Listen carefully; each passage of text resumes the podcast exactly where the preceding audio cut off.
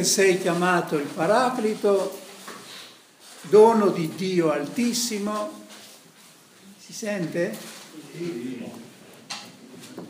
Acqua viva, fuoco, amore e unzione spirituale.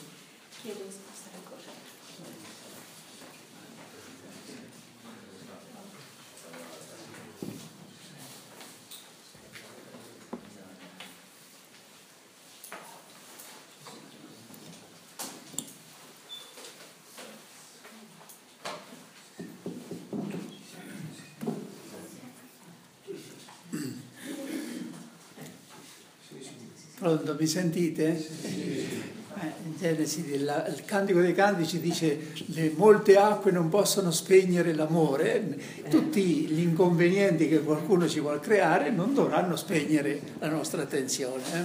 la nostra unzione. Allora adesso mi sentite bene perché se non si sente non voglio vincervi un supplizio in più. Mm? Sentite allora. Dicevo, allora ripeto, questa strofa dice, tu che sei chiamato il Paraclito, dono di Dio Altissimo, acqua viva, fuoco, amore e unzione spirituale. Adesso la, lo sguardo dell'autore si concentra sullo Spirito Santo che agisce nella Chiesa come Spirito di Cristo, non più come Spirito creatore che agisce in tutto l'universo, Spirito di Dio, è lo Spirito che si è come di quasi incarnato in Gesù e che da Gesù attraverso il mistero pasquale è venuto sul, sulla Chiesa, sul mondo.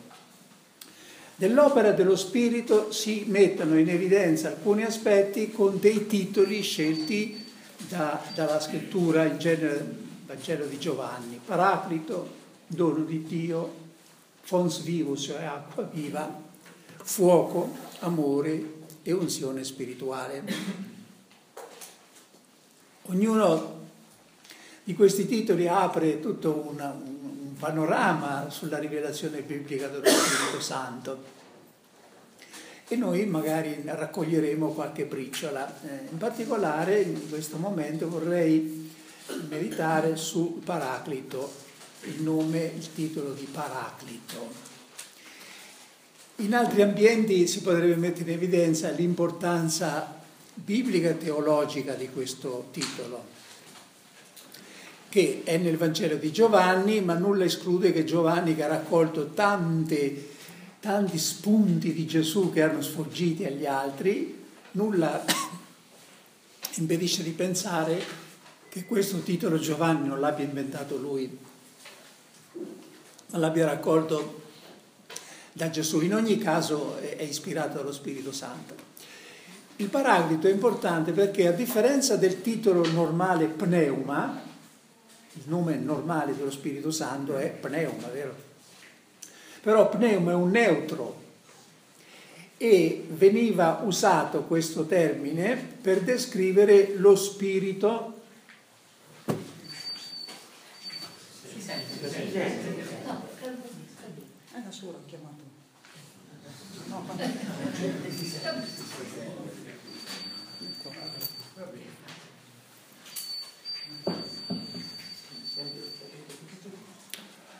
Dicevo, ecco adesso si sente di più, grazie. Pneuma è un neutro e veniva detto di quel fluido che pervade l'universo secondo gli stoici. Quindi non era una, un termine che metteva in evidenza la personalità dello Spirito Santo. Al contrario, Paraclito è un nome maschile che si dice eh, di, di chi insegna, difende, consola. Quindi già è più sulla linea della dottrina trinitaria, dello Spirito Santo che non è più un modo di agire di Dio, tantomeno un fluido che permea all'universo, ma è una relazione in Dio. Ma in questo momento, dicevo, noi non siamo tanto interessati a questi aspetti teologici. L'aspetto pratico è che Paraclito è un titolo non solo da studiare, ma da vivere. Come il cristiano è chiamato a essere un altro Cristo, è chiamato anche a essere un altro paraclito.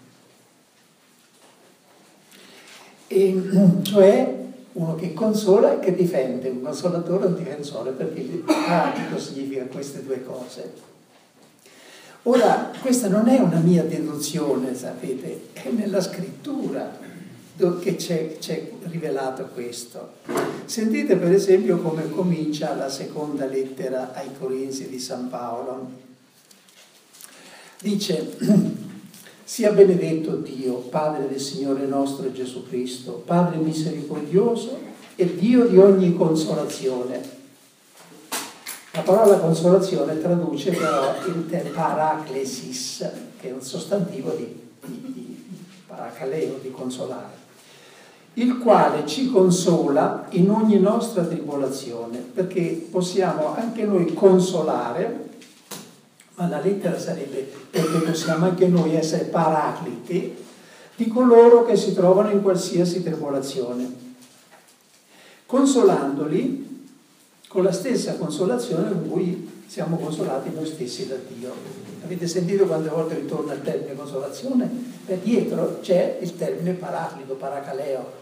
Quindi Paolo dice, benedetto sia Dio che il primo paraclito, che ha mandato a noi il suo figlio come, come difensore, come consolatore, il figlio ci ha dato lo Spirito Santo, adesso lo Spirito Santo vuole essere, continuare a essere paraclito attraverso le membra del corpo di Cristo.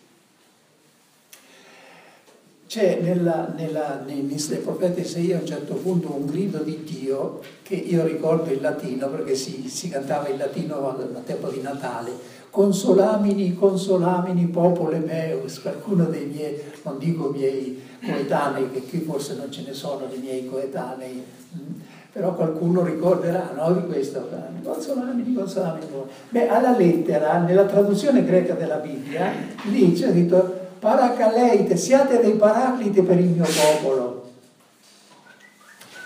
Questa è una missione particolare di tutti i cristiani, si intende, tutti siamo chiamati ad essere non accusatori dei fratelli, non giudici, ma, ma difensori e consolatori. Ma in particolare è la missione dei sacerdoti, dei vescovi, dei pastori, per cui quando mi trovo a parlare ai vescovi insisto molto su questo. È la migliore definizione del ruolo del pastore, essere paraclite, cioè colui attraverso cui passa la consolazione e la difesa, la difesa di Dio per il popolo. E come si è paracliti? Alle volte lo Spirito Santo ha bisogno dei nostri occhi per uno sguardo di, di misericordia, di, ha bisogno delle nostre mani come la carezza, una stretta di mano, una persona sola, una persona abbandonata. Ecco, lì, lì noi eh, prestiamo le nostre membra allo Spirito Santo per essere paraclito. Bene, eh, detto questo passiamo al nostro itinerario.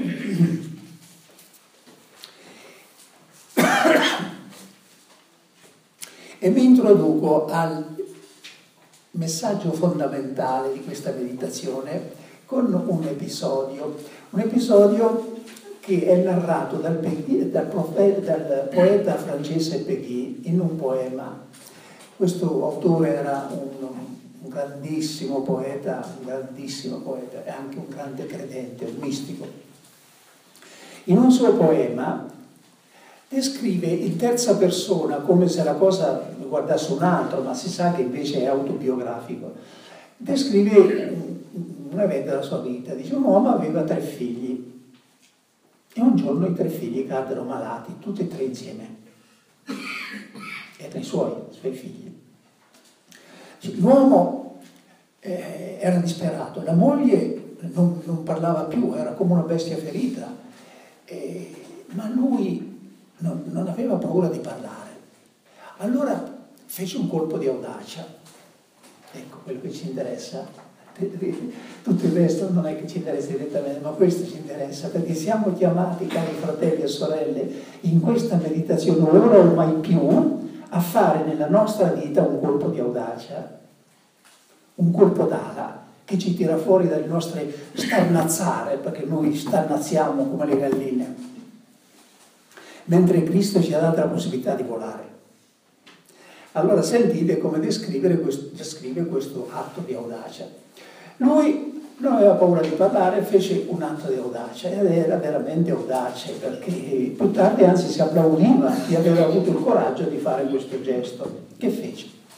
Come si prendono tre bambini da terra e si mettono tutti insieme nelle braccia della mamma o della una nutrice, la quale protesta o fa finta di protestare, che sono troppi, che non li può tenere tutti in mano lei. Così lui aveva preso i suoi tre bambini malati e te li aveva messi nelle braccia di colei che è già carica di tutti i dolori del mondo. E chi può essere? Infatti, fuori metafora, questo poeta fece un pellegrinaggio a piedi da Parigi a Chartres per affidare i suoi tre bambini malati alla Santa Vergine. E se vi capita di andare a, a Chartres, andate dietro il presbiterio, dietro l'abside, che c'è una, una lapide che ricorda questo avvenimento. Allora lui arriva a, davanti alla Santa Vergine e fa un discorsino, dice, vedi, non si può vivere in casa con dei bambini malati, allora io te li affido, ci devi pensare tu. Mi dispiace, ma non pensare di potermeli rendere così, eh. io mi volto, scappo, ci devi pensare tu. Come si applaudiva in seguito di aver avuto quel coraggio? Perché i suoi tre bambini guarirono, ed è vero uno dei figli ha raccontato poi questo fatto. È così semplice, ma non si pensa mai alla cosa più semplice. Siamo degli stolti, tanto vale dirlo subito. Ora, ecco, anche noi cristiani possiamo fare nella vita un colpo di audacia e vediamo un po' Paolo come ce lo spiega, come ci introduce a questo, questo atto, questo gesto di audacia riassumiamo il cammino fatto finora, che è la prima tappa, vero? All'inizio Paolo si è presentato e ha messo i cristiani di Roma, per così dire, tranquilli, tranquilli, siete amati da Dio, c'è pace e grazia per voi. E poi ha cominciato a, a, a, a espresso, ha proclamato il suo programma. Io non mi vergogno del Vangelo, perché è potenza di Dio per la salvezza di chiunque crede. Quindi al centro c'è il Vangelo, ma non il Vangelo scritto, che so io, la potenza esplosiva, la bomba atomica, diremmo noi oggi, è il Vangelo. Perché Paolo è cosciente che il Vangelo è una rivoluzione, è la grande potenza del mondo, la potenza spirituale si intende. E poi passa a, a, a, comincia a descrivere il, eh, diciamo, il contenuto di questo Vangelo, le premesse. Descrive com'è l'umanità senza Cristo, prima di Cristo, sia prima che venisse Cristo, sia oggi per chi rimane fuori di Cristo. Siamo sotto la collera di Dio, qualunque cosa significa questa immagine della collera di Dio, che poi è la santità di Dio, è l'amore geloso di Dio. Siamo inescusabili perché? Perché anziché glorificare Dio, glorifichiamo noi stessi. Abbiamo messo noi stessi al posto di Dio. Il mondo, i pagani lo fanno in un certo modo, costruendosi idoli. I credenti, i giudei prima e i cristiani dopo, lo fanno in un altro modo, mettendo la propria giustizia al posto di Dio, magari osservando la legge, ma non per dare gloria a Dio, per essere belli, ammirati dalla gente, il che vuol dire che Dio è strumentalizzato. Chi non si riconosce in questo? Eh. Dunque Paolo eh, nel capitolo primo, secondo, fino al versetto 20 del, del, terzo, ha descritto qual è la situazione dei giudei e gentili, tutti, tutti, senza eccezione, senza eccezione. Adesso il passo successivo che, eh, sul quale mediteremo ci dice come si esce da questa situazione e si entra in tutt'altro, tutt'altro ambiente, nella salvezza, nella luce, nella pace, nella grazia di Dio. Ascoltiamo. Ora invece, e questo avverbio determina che c'è un cambiamento, proprio un cambiamento di scena, ora invece, indipendentemente dalla legge, si è manifestata la giustizia di Dio, testimoniata dalla legge e dai profeti. giustizia di Dio per mezzo della fede in Gesù Cristo, per tutti quelli che credono. E non c'è distinzione, tutti hanno peccato e sono privi della gloria di Dio, ma sono giustificati gratuitamente per la sua grazia, che è la stessa cosa detto con un avverbio o con un sostantivo, gratuitamente per la sua grazia, in virtù della redenzione realizzata da Cristo Gesù. Dio lo ha prestabilito a servire come strumento di espiazione per mezzo della fede nel suo sangue, al fine di manifestare la sua giustizia dopo la tolleranza usata verso i peccati passati nel tempo della divina pazienza. Egli eh, manifesta la sua giustizia nel tempo presente per essere giusto e giustificare chi ha fede in Gesù. Siamo davanti al famoso testo sulla giustificazione gratuita mediante la fede. E io non lo so se voi avete avuto mai occasione nella vita di sentire una meditazione su questo argomento. Io sono arrivato a, a una bella età senza mai aver sentito né esercizi spirituali né in missione, mai una, un commento, un, un, diciamo, un messaggio chiaro su questo. Perché? Perché attraverso i condizionamenti polemici, le, le, le discordie con i protestanti, questo testo veniva considerato un appannaggio dei protestanti.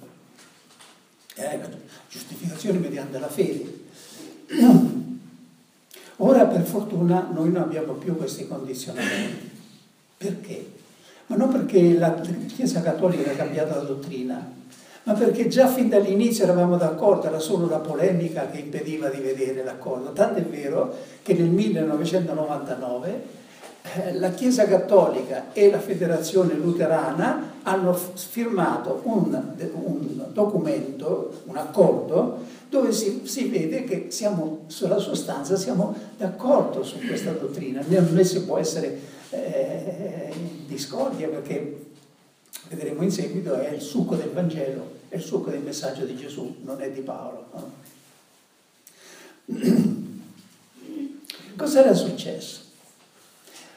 La Chiesa Cattolica aveva sempre insegnato da Sant'Agostino, poi attraverso San Tommaso, San Bernardo, che, tutto, che all'inizio c'è la fede, la grazia di Dio, poi le opere devono seguire, non il contrario. Non le opere da fare e poi Dio in ricompensa ci dà la sua grazia. Questo era sbagliato, l'ordine. Si era finito per credere che tanto più tu fai, tanto più dopo Dio ti darà la sua grazia. E invece e la Bibbia ci dice il contrario, che tutti abbiamo peccato siamo incapaci di tirarci fuori da, dagli inferi.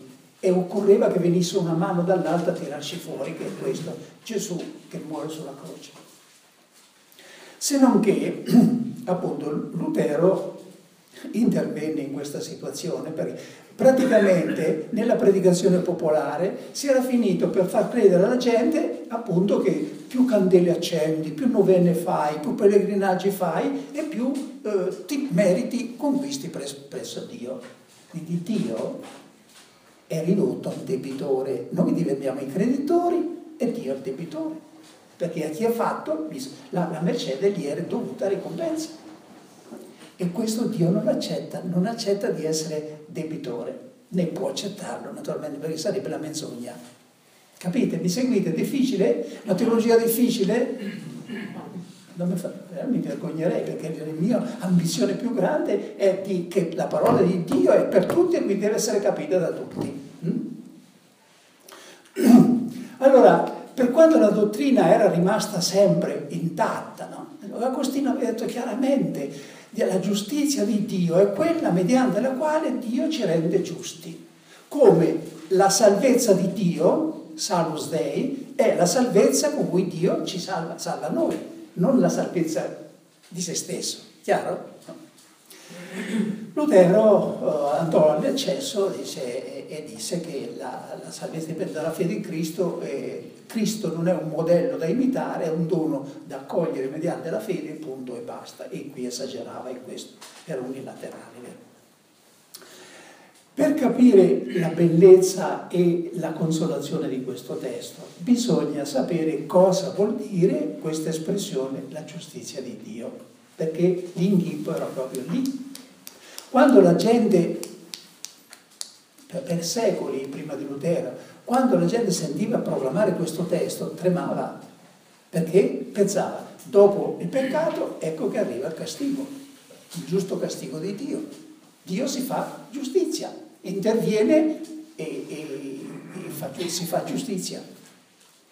Invece il, senso di qui, di questa frase, è attivo, cioè la giustizia di Dio è l'atto mediante il quale Dio gratuitamente, per i meriti di Gesù suo figlio morto sulla croce, ci rende giusti. E qui è la piccola differenza che rimane con i protestanti perché per i protestanti luterani, almeno quelli ortodossi, ormai la maggioranza dei protestanti non, non lo segue su questo, Lutero però non diceva ci rende giusti, diceva ci dichiara giusti. L'uomo rimane quello che è, peccatore, ma Dio lo considera giusto. In questo c'è ancora una piccola differenza, perché i luterani pensano che l'uomo è simul justus et peccator, rimane peccatore in se stesso, ma giusto agli occhi di Dio. Più tardi Lutero scrisse, quando scoprì questo, mi sembrava che mi si spalancassero davanti le porte del paradiso e mi sentì rinascere. Perché? Perché lui aveva sempre appunto tremato all'idea di questo Dio giustiziere che se interviene nel mondo è per farsi giustizia. E quando scoprì invece che quello Dio interviene per rendere giusto, per, gratuitamente, chiude gli occhi su tutto, per, per chi ha fede in Gesù lo rende giusto. Quando scopri questo si sente rinascere. E qui sta il colpo di audacia, ma vediamo di un po' di renderlo più, più concreto questo colpo di audacia. Da dove viene questo messaggio? Cioè che Dio per sua grazia interviene e cambia la situazione che l'uomo non riusciva a cambiare. Da dove viene questo messaggio? Non da Paolo, non da Paolo. Io ho fatto l'ultima predica al Papa quest'anno, perché è il centenario, quinto centenario della, della riforma protestante, quest'anno sapete, vero? Quindi l'ultima predica di Quaresima l'ho fatta proprio su questo argomento oh, cruciale. E tra parentesi, con mia anche gioia, questa predica è stata pubblicata in una rivista tedesca perché era lì che mi interessava farlo conoscere, in Stimmen der Zeit, una rivista dei gesuiti tedeschi che fa un po' il, il, il, punto. E uno dei punti che ho cercato di chiarire è che questo messaggio non viene da Paolo, perché sembra, eh, se ne discute come se questa fosse la dottrina paolina. Ma se fosse un messaggio di Paolo, allora sarebbe Paolo il, il fondatore del cristianesimo, non Gesù. E ci sono di quelli che dicono questa stoltezza. Eh? Alcuni studiosi che dicono che il vero inventore del cristianesimo è Paolo. No, Paolo non fa che mettere in termini elaborati, diciamo, come dire, teologici, quello che Gesù diceva col suo stile di parabole, di, di, di, di detti molto semplici, ma la sostanza viene da Gesù. Dove? Quando Gesù cominciò a predicare, dice Marco che il, eh, riflette nel modo più fedele forse il contenuto della primissima predicazione di Gesù. Allora si legge Marco 1,15. Dopo il battesimo di Giovanni, Gesù cominciò a predicare e a dire, il tempo è compiuto, il regno di Dio è vicino, continuate voi.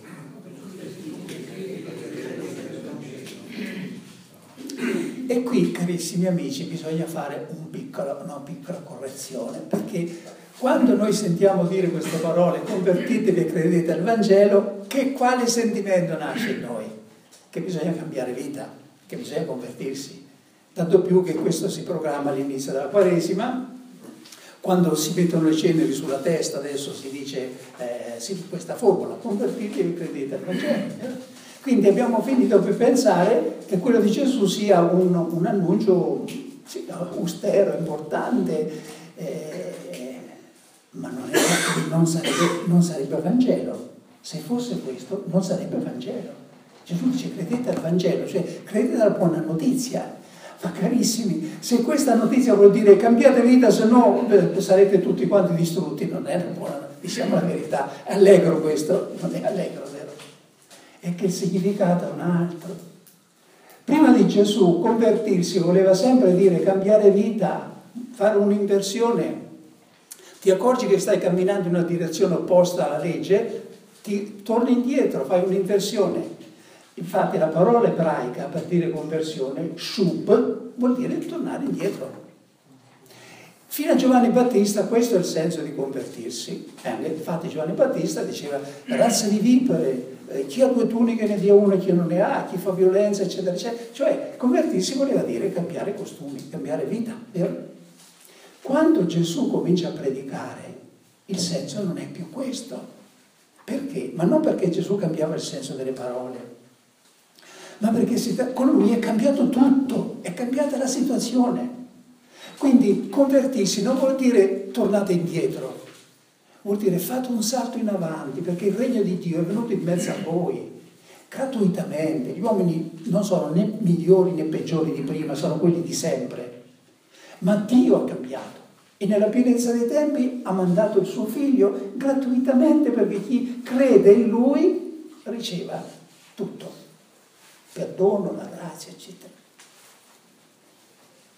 Quindi convertitevi e credete al Vangelo non sono due cose diverse, cioè convertitevi, cioè credete, abbracciate il Vangelo. Io dico che sulla bocca di Gesù, ma non sono il primo io che lo dico, eh, un umanista del 400 già aveva detto che il senso di metanoete in questo punto del Vangelo non è fate penitenza, nella Volgata veniva tradotto penitenzia magite, fate penitenza, no? Il senso è accorgetevi di quello che sta succedendo. In italiano potremmo esprimere la differenza così, non significa ravvedersi, convertitevi. Ravvedersi vuol dire sempre cambiare opinione, vero? Ricredersi, no? Qui piuttosto bisogna tradurre avvedersi. Capite la differenza? A vedersi vuol dire accorgersi di una cosa. Allora Gesù cercava di spingere i suoi contemporanei ad accorgersi che con lui si era davanti a una cosa del tutto nuova, che bisognava entrare in un ordine di idee nuove. Gesù non poteva fare sue le parole, l'unico che poteva dire veramente le parole di Isaia, io faccio una cosa nuova, proprio ora germoglia, ma non ve ne accorgete? Tutte le parabole di Gesù tendono a dire questo, che c'è un tesoro prezioso che, che aspetta chi, chi lo va a trovare, una perla preziosa, ma c'è soprattutto un'immagine di Gesù che da sola basta a giustificare quello che io dico. Ed è l'immagine del bambino Gesù lega sempre il, il regno a un bambino. Se non diventate come un bambino non entrerete nel regno dei cieli. Ora, che cos'ha il bambino di tanto speciale da essere proposto come modello? Forse che il bambino è senza difetti? No, vero, non so, chi di voi pratica i bambini sa che possono essere capricciosi, possono essere tutto qua, ma il bambino ha una cosa, che non crede di aver meritato le cose, le chiede facendo leva sull'amore, sapendo che è amato. Non è come l'uomo che magari torna dal lavoro alla sera e dice io ho lavorato tutto il giorno, me lo sono guadagnato, adesso ho diritto, adesso ho diritto. No, il bambino non, non, non ragiona in base a, a, a quello che si è meritato, ma che è figlio amato.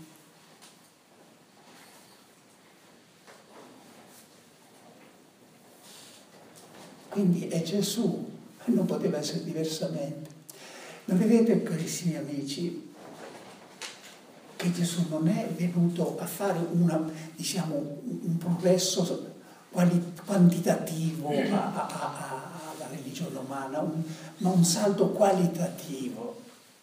In altre parole, in questo il cristianesimo si distingue da ogni altra religione, perché ogni religione comincia dicendo agli uomini quello che devono fare per salvarsi. Possono essere delle rinunce ascetiche come nel buddismo, eh, possono essere delle speculazioni intellettuali come era nella religione del Veda, l'induismo, possono essere delle opere che nell'Islam si chiamano i cinque pilastri, no? il viaggio alla Mecca, l'elemosina, eccetera. Ma lo schema è sempre lo stesso, cioè per, atti- per ottenere un certo premio che si chiamerà il nirvana il paradiso, quel che si vuole, bisogna percorrere un certo cammino. Il cristianesimo non comincia dicendo agli uomini quello che devono fare per salvarsi, comincia dicendo quello che Dio ha fatto per salvarli. Quindi il cristianesimo comincia con la grazia, col dono e dopo vengono i doveri sacrosanti e più esigenti di tutti gli altri, compreso amati nemici. Ma capite, mi capite la differenza? E io vorrei martellarla questa perché il popolo cristiano ancora non, ha, non è entrato in questa mentalità. Storicamente viviamo da duemila anni nel Nuovo Testamento, ma la maggioranza dei cristiani psicologicamente vive ancora nell'Antico Testamento, se non, se non fa questo salto. E cioè non rovescia l'ordine tra il dono e i doveri, perché la nostra mentalità atavica è che se noi compiamo il nostro dovere, facciamo delle opere di, così, di carità, poi riceveremo il dono della grazia. Questo è lo schema di fondo che portiamo inciso nel cuore, atavico. Bisogna rovesciarlo, perché la religione biblica è la religione della grazia. Dio, il dono di Dio è gratuito e iniziale, le opere vengono dopo. Prima c'è il dono e poi ci sono i doveri. Eh sì, c'è un dovere che viene proclamato il primo e più importante di tutti, qual è? Amerai. No? Questo è il primo e più alto comandamento, d'accordo.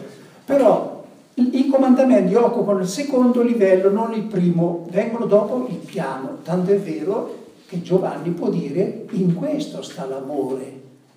Non che noi abbiamo amato Dio, ma che Lui ci ha amato per primo chiarissimo quindi che il dono precede, la grazia precede il dovere. Il dovere scaturisce, scaturisce dalla, da, dal dono.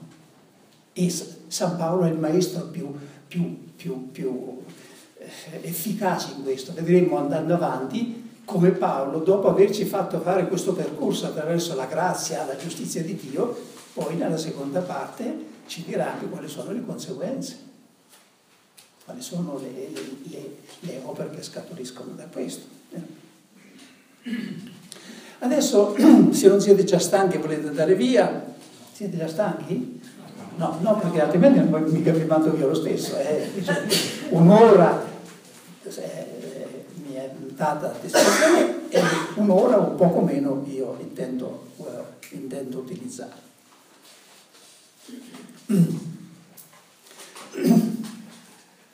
Facciamo adesso alcuni esempi, cioè portiamo delle persone, vediamo delle persone che hanno fatto questo colpo d'audacia nella vita, quindi si possono far capire che cosa vuol dire in pratica fare questo colpo, questo rovesciamento. Il primo di tutti è Paolo, il quale prima di predicare questa dottrina l'ha sperimentata, l'ha vissuta lui e lo descrive questo come, come è venuto lui, lo descrive nella lettera ai Filippesi, quindi se avete tempo dovreste averlo. Oltre il capitolo terzo della lettera ai Romani, nel tempo libero, leggetevi anche il capitolo terzo della lettera ai Filippesi. Allora, in questa lettera lui si apre il cuore con i filippesi, che erano le persone fedeli più vicine a lui, con le quali c'era più cordialità. Allora, eh, si confessa per così dire Paolo. Dice, se qualcuno ritiene di poter confidare nella carne, io più di lui. circonciso l'ottavo giorno, della stirpe di Israele, della tribù di Beniamino, ebreo da ebrei, fariseo quando la legge, quando a zelo persecutore della Chiesa, irreprensibile quando alla giustizia che deriva dall'osservanza della legge. Ora non so se voi avete mai notato, mm, leggendo o ascoltando questo testo, qual è la reazione che vagamente affiora dentro di noi, no? Beh, è certo che doveva convertirsi, Paolo era un fariseo, era un persecutore della Chiesa, e no, è sbagliato. Tutti questi titoli erano titoli di santità, tanto che si poteva cominciare il processo di beatificazione di Paolo sulla base di questo. Perché circonciso l'ottavo giorno è come dire io fui battezzato l'ottavo giorno di vita. Eh, ebreo da ebrei vuol dire appartenevo alla Chiesa cattolica, la struttura per eccellenza della salvezza. Fariseo voleva dire, come oggi uno dice, io appartenevo all'ordine religioso più austero della Chiesa, perché i farisei erano questi ed era irreprensibile quando alla santità che può derivare dall'osservanza, dall'obbedienza, dalla, dalla pratica di tutte le regole le leggi. Se non che, se voi vedete almeno nella mia Bibbia, qui c'è un punto a capo che divide la pagina in due, e la vita di Paolo pure. Ma, ma, comincia un avversativo anche questo. Quello che poteva essere un guadagno, cioè tutto questo, l'ho considerato una perdita a motivo di Cristo. Anzi, tutto ormai io reputo una perdita di fronte alla sublimità, alla sublimità della conoscenza di Cristo Gesù, mio Signore. L'unico punto dove lo usa al singolare, mio Signore, non nostro Signore. Per il quale ho lasciato perdere tutte queste cose, le considero come spazzatura, al fine di guadagnare Cristo e di essere trovato in lui non con una mia giustizia derivante dalla legge, ma con quella che deriva dalla fede in Cristo. Cioè con la giustizia che deriva da Dio ed è basata sulla fede. E questo perché io possa conoscere Lui, la potenza della sua risurrezione. Quindi Gesù gli ha fatto vivere a Paolo prima questa rivoluzione che lui doveva predicare. Di smettere di avere fiducia nelle sue opere, nelle, nei suoi titoli e costringere Dio ad essere un debitore. Gli ha fatto capire che doveva eh, eh, spogliarsi di tutto, considerare la tua spazzatura in confronto alla, a lui, a Gesù che gli era apparso. Quindi Paolo non fa che proclamare poi nella lettera romana a tutta la Chiesa quello che aveva sperimentato lui. Un altro, ma nella storia della, del cristianesimo ci sono come dei punti luminosi di persone che hanno avuto una speciale diciamo, eh, coscienza di questa rivoluzione e l'hanno descritta, per cui ci possono aiutare. Per esempio, San Cirillo di Gerusalemme, vescovo del IV secolo, in un discorso diceva alle persone, guardate la generosità del nostro Dio. Gli antichi padri, i giusti dell'Antico Testamento, solo dopo molti anni, molte fatiche, arrivarono ad essere giusti, accetti a Dio ma quelli che essi conseguirono con un lungo, penoso servizio, adesso a te Dio lo dà in meno di cinque minuti. Perché? Perché se tu con le labbra proclami che Gesù è il Signore e con il cuore credi che Dio l'ha risuscitato dai morti, sei salvo. Domenica pomeriggio parlavo a San Paolo fuori le mura, 2000 persone del rinnovamento e come faccio spesso, lì chiedo di eh, aiutarmi a proclamare questo grande eh, testo di Paolo che è Romani 10, 9. Se con le labbra tu proclami che Gesù è il Signore e con il cuore credi che Dio l'ha risuscitato dai morti, sei salvo. E perché voi dovreste fare eccezione, voi non dovreste aiutarmi? Allora imparate queste due breve frasi. Gesù è il Signore Signore spento, mi raccomando. lì a San, Giovanni, a San, Paolo fuori le mura ho fatto, una bella lezione ai miei colleghi uomini, perché prima dico adesso sono gli uomini, allora gli uomini hanno detto Gesù è il Signore, poi Dio cielo dei morti, e adesso imparate come si fa le donne, oh, è stata un'esplosione nella, nella basilica di, di, Allora si tratta di imparare, Gesù è il Signore, Signore. Dio l'ha risuscitato dai morti. Allora, il mio primo cenno eh, proclamato in cherigma, Dio è Gesù è il Signore, il secondo, Dio l'ha risuscitato dai morti, ma facciamo come una proclamazione di fede. Se con le labbra tu proclami che Gesù è il Signore e nel cuore credi che Dio l'ha risuscitato dai morti, sarai salvo. saremo salvi, siamo salvi. E queste sono parole che pesano, sapete se uno crede veramente quello che significa, c'è da rimanere sbalorditi. Un altro che eh, aveva fatto, fatto questo, questa scoperta, San Giovanni Crisostomo, eh, rielaborato in seguito da altri autori. Lui usa un'immagine, dice, immagina che in uno stadio è avvenuta un'epica lotta, un valoroso ha affrontato il tiranno della città e con sudore, ferite, sangue, finalmente l'ha piegato, l'ha messo con le spalle a terra. Tu eri sugli spalti, immaginate uno che è sulle tribune, vero? Non hai sudato, non hai riportato ferite, la, la lotta l'hai vista da lontano, ma se tu trepidi per quel valoroso, se tu scuoti intorno a te eh, eh, l'assemblea, gli spettatori in suo favore, se tu deliri al punto da considerare tua la sua vittoria, io ti dico che tu avrai parte della sua vittoria. Ma di più, se quell'uomo non ha nessun bisogno della corona, cosa ne farà? La darà a questo suo tifoso. Ecco come avviene la salvezza cristiana. È Gesù il valoroso che sulla croce ha lottato contro il tiranno. No, lui che ha riportato le ferite, lui che è morto. Ma se noi guardando lui ci identifichiamo con lui, ringraziamo Dio che ce l'ha dato, eh, siamo, deliriamo di, di, di gioia per lui, ecco come avviene la salvezza. E cioè la santità di Cristo diventa nostra. Noi, come quel, il poeta Peghi, diamo a Gesù i nostri peccati e ci prendiamo la sua santità. Ma tutto questo non è finzione. Agli occhi di Dio, se tu credi,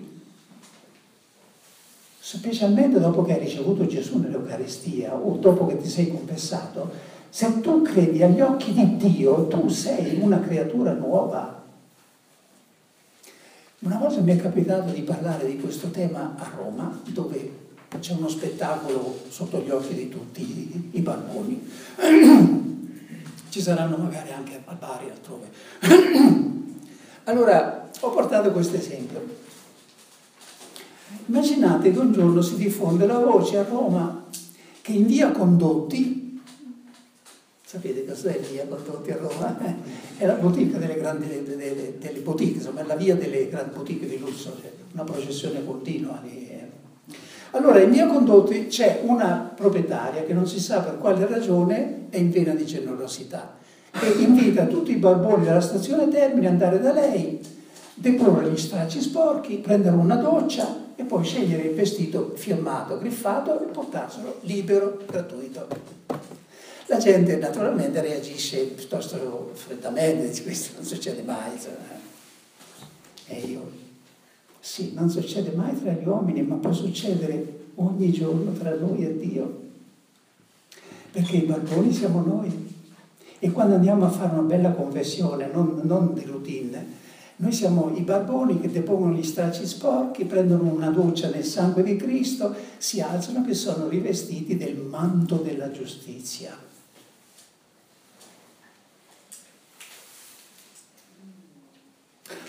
Concretamente, carissimi amici, cosa bisogna fare? Niente, niente è tutto. concretamente potremmo per esempio in un momento di pausa metterci davanti al Santissimo in cappella o un crocifisso e fare un semplice ragionamento. Signore Gesù, tu sei morto per distruggere i peccati, la tua morte è una tale fornace dove si può incenerire tutto il male del mondo, quindi uno, una cosa in più, uno straccio in più, uno in meno, cosa ti fate? Gesù prendi anche i miei stracci, prendi, prenditi tutto, prendimi tutti questi miei peccati, difetti complessi, tutto, tutto questo che mi porto, questa parte negativa, questa zavorra, te la do tutta e mi prendo la tua santità. E Gesù non aspetta altro che fare questo. Se non lo facciamo, ha ragione Peggy, siamo stolti, tanto vale dirlo subito. Grazie di aver ascoltato.